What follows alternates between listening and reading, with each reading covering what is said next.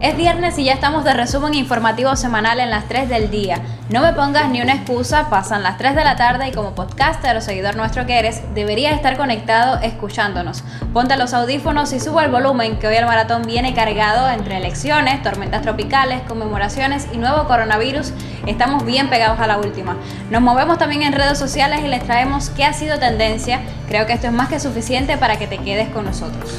Hello, hello gente, así es Anita, y aparte de todo lo que has dicho, te decimos que hoy en nuestro podcast recibimos al periodista y analista internacional Oliver Zamora, quien por supuesto nos estará hablando de las ya históricas elecciones en Estados Unidos que mantienen vilo a todo el mundo, y en Cuba ha sonado como nunca. Seguro habrás visto todo el impacto en redes sociales y la cobertura mediática que ha tenido los grandes medios de prensa. Por si aún no lo sabes, en nuestro portal web le hemos dado seguimiento constante a este tema y casi no hemos dormido ante la expectativa. Pero ya no doy más muela, Oliver ya está listo y nos brinda una valoración de esta contienda electoral, así como las reacciones que han tenido ambos candidatos en todo este proceso que inició desde el pasado martes. Oliver, ¿en qué momento está el proceso electoral? Bueno, si una predicción se ha cumplido al pie de la letra, ha sido la que se sabía incluso desde un inicio de las elecciones, de que iba a ser una elección que iba a tener dos partes. Una, la parte electoral como tal, la votación, el recuento de votos, que iba a ser un recuento en muchos estados claves, muy ajustada, y una segunda parte que es la que estamos viendo ya, estamos adentrándonos en esta segunda parte que tiene que ver con los litigios, con las demandas en muchos de estos estados, sobre todo por parte de la campaña republicana, que ha perdido la totalidad de los votos electorales de muchos estados por un margen bastante pequeño. Esa es la segunda parte ya de estas elecciones, de esta historia, que es la que estamos viendo. Otra pregunta está relacionada con qué posibilidades tiene Donald Trump para impugnar este proceso electoral. Bueno, hay que tomar en cuenta que el sistema electoral de Estados Unidos como tal no existe. Es decir, cada estado tiene un sistema electoral y las autoridades de cada estado son los responsables de los resultados electorales de cada uno de estos territorios. Esto quiere decir que el presidente Trump puede decir que va a la Corte Suprema, pero primero tiene que pasar todas estas demandas por un proceso dentro de cada estado, donde la máxima autoridad es, por ejemplo, el jefe del colegio electoral, el secretario de Estado de este territorio y el gobernador. Es decir, tiene que pasar todo un proceso, y en caso de que las autoridades estaduales digan que no tiene lugar, entonces se podría ir a la Corte Suprema. Pero ojo, la Corte Suprema es un poder independiente, independientemente de que Trump haya nominado 3 jueces que sean más conservadores. Eso no quiere decir de que vayan a votar a su favor, sobre todo si los resultados son, vamos a decir, explícitos, ¿no? Que haya una victoria demócrata evidente. Lo más que pueden hacer es volver a pedir que se recuenten los votos en estos estados y, bueno, tomar ya esto como un punto para decidir. Es muy difícil, sobre todo por el tema de proteger a la Corte Suprema del descrédito público, que haya un, vamos a decir, que se fuerce una victoria de Trump cuando realmente los números no lo respalden. Y para cerrar, ¿cómo quedará Estados Unidos post-elecciones? Yo creo que el mayor desafío hoy del próximo presidente de Estados Unidos es la polarización tan grande que hay en este país. Y hablo más allá de los que, vamos a decir, apoyen a Trump o no apoyen a Trump, sino la polarización y la división en temas fundamentales como puede ser el papel del Estado, el racismo, el papel de los latinos, muchos temas de política interna. Sobre eso con eso va a tener que lidiar el próximo presidente de Estados Unidos, además de que se están dando fenómenos muy interesantes, por ejemplo, de estados que históricamente han sido republicanos, ahora los demócratas ven una posibilidad amplia. Estoy hablando, por ejemplo, del propio Texas, que fue muy llamativo cómo fue el conteo de votos y el respaldo que tuvo Biden, sobre todo en unos primeros momentos. Y también, bueno, el trumpismo, que se irá Trump, pero el trumpismo será un fenómeno en ese país de larga data, y muchos políticos a futuro pueden aprovechar estas propias ideas del mandatario, esta proyección del mandatario, para alcanzar puestos políticos. El podcast de Cubadebate, Puedes encontrarnos en www.cubadebate.cu/columna/podcast y también puedes hacerlo en www.speaker.com/user/cubadebate. ¿Ya lo tienes? Entonces, dale play al debate.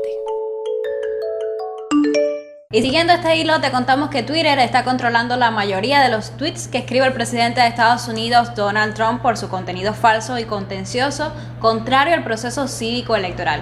Por ejemplo, el último mensaje escrito por el mandatario asegura que Filadelfia tiene una larga historia de elecciones corruptas.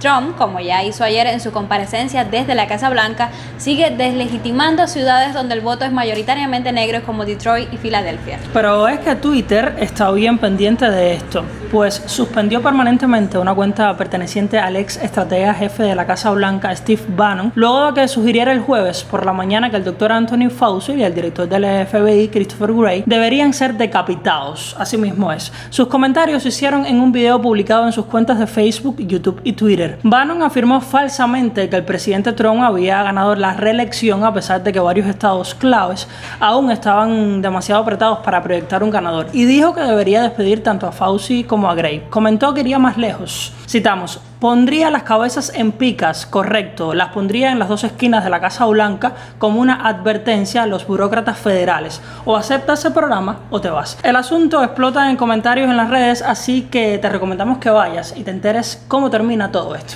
También te sugerimos que no te pierdas la emisión de la mesa redonda de este viernes, donde se analizará el demorado conteo de votos, las demandas judiciales, los pronunciamientos sobre el proceso y otros detalles de las elecciones en Estados Unidos.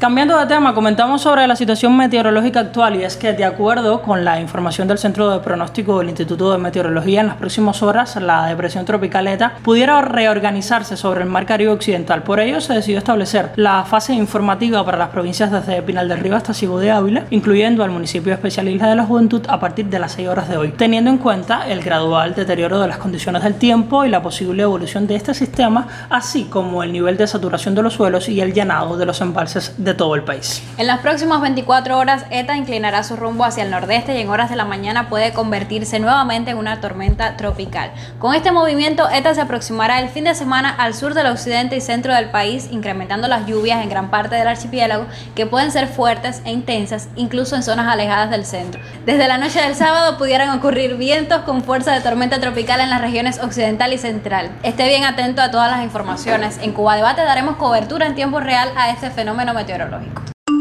Por otra parte, la Organización Mundial de la Salud, OMS, y el Fondo de Naciones Unidas para la Infancia, UNICEF, han pedido a la comunidad internacional actuar con carácter urgente para evitar el resurgimiento de la polio y del sarampión, luego de meses en que la pandemia de COVID-19 ha provocado interrupciones en servicios de vacunación, sobre todo en los países más pobres. De no lograrse la erradicación ahora, se producirá un resurgimiento mundial de la poliomielitis, lo que se traducirá en hasta 200.000 nuevos casos anuales en un plazo de 10 años, advirtieron las agencias de la ONU.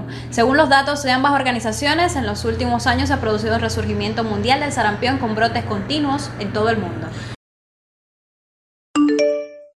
Y siguiendo por esa línea, y casi al despedirnos, le actualizamos sobre la situación epidemiológica de hoy. Cuba reportó 44 nuevos casos de COVID-19, un fallecido y 40 altas médicas. Pinal del Río, con 23 casos, sigue siendo la provincia más crítica, seguida de Ciego de Ávila con 11, Santi Espíritu con 4, La Habana y Camagüey con 3 cada una. Y de esta manera estamos cerrando por hoy. Escuche bien, no se relaje, use el nasobuco, mantenga el distanciamiento físico y lávese las manos constantemente.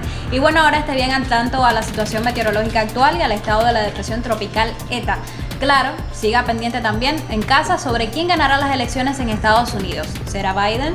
¿Será Trump? Anita, es por ahí que quiero recomendarles a los oyentes la emisión de nuestro espacio audiovisual desde Cuba sobre el reinicio del curso escolar y las medidas sanitarias que se adoptan en los centros educacionales para evitar la propagación de la COVID-19. Esta emisión la puedes ver en nuestro canal de YouTube o página en Facebook. Por lo pronto, escúchanos en Cubadebate, Google Podcast, Spotify, Spreaker y hasta en Anchor. Hacemos pausa el fin de semana, pero volvemos el lunes para darle play a las 3 del día.